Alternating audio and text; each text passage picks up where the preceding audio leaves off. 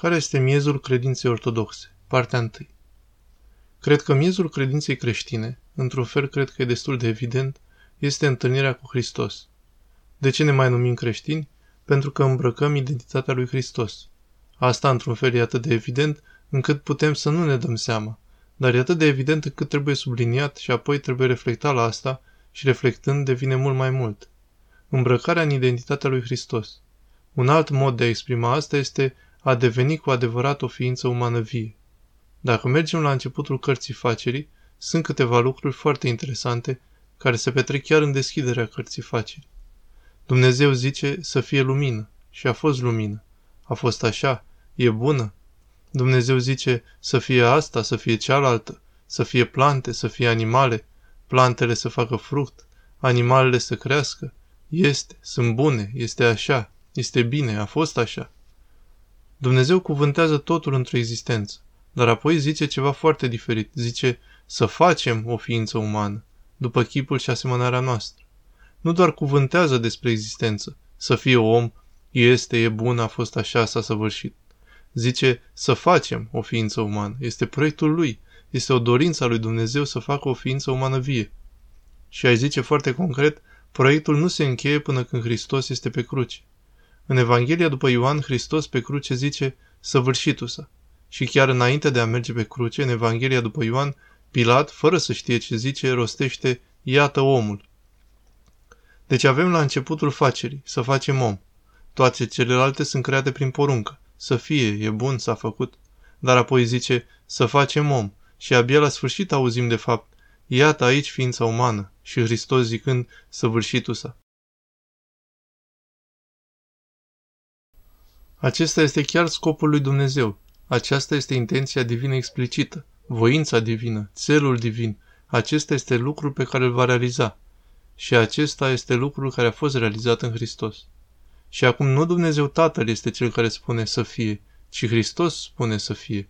Nu voia mea, ci voia ta. Deci unul dintre noi trebuie să spună să fie ca omul să vină la existență.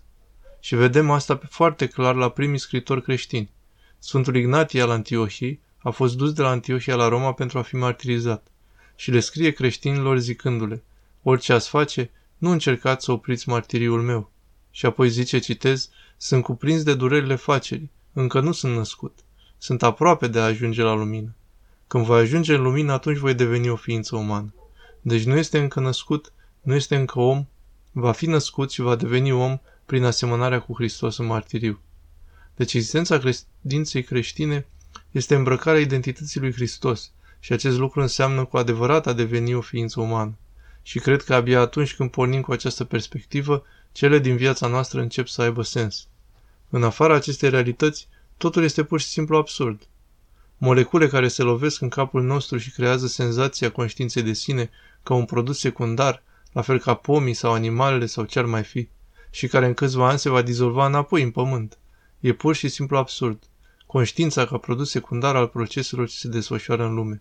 Sau, dacă doriți să aveți mai mult o idee mai clară despre demnitatea umană, această demnitate nu poate lua în calcul ceea ce percepem ca absurditatea lumii.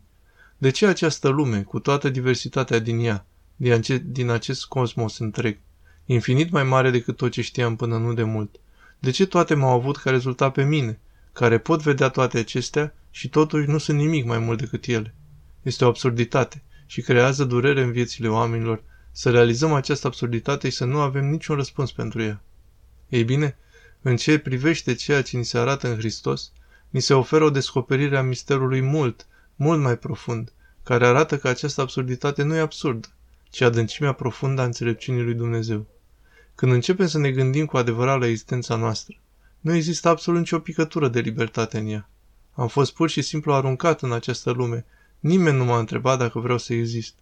Sunt rezultatul a ceea ce s-a întâmplat între părinții mei, ceea ce s-a întâmplat acum poate și într-un tub. Într-un fel nu are nicio importanță cum s-a întâmplat. Pur și simplu existăm, e un dat. Suntem aici. Deschidem ochii, suntem în această lume. Și acesta e primul lucru pe care îl știm. N-am fost întrebat dacă vreau să mă nasc. Nu există libertate în existența mea. Aceasta mi-e forțată. N-am ce face decât să o accept.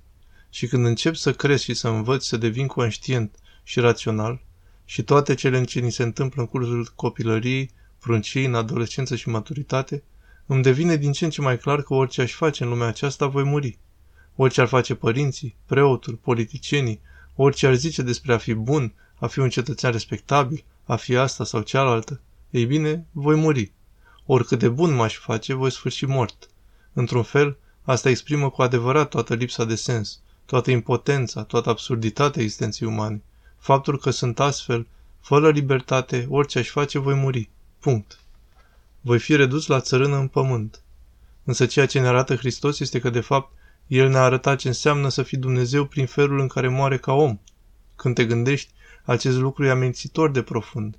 Nu ne arată ce înseamnă să fii Dumnezeu purtându-se în moduri despre care noi credem că sunt dumnezeiești, aruncând fulgeri. Părintele John Bear este profesor regius de umanitate la Universitatea din Aberdeen.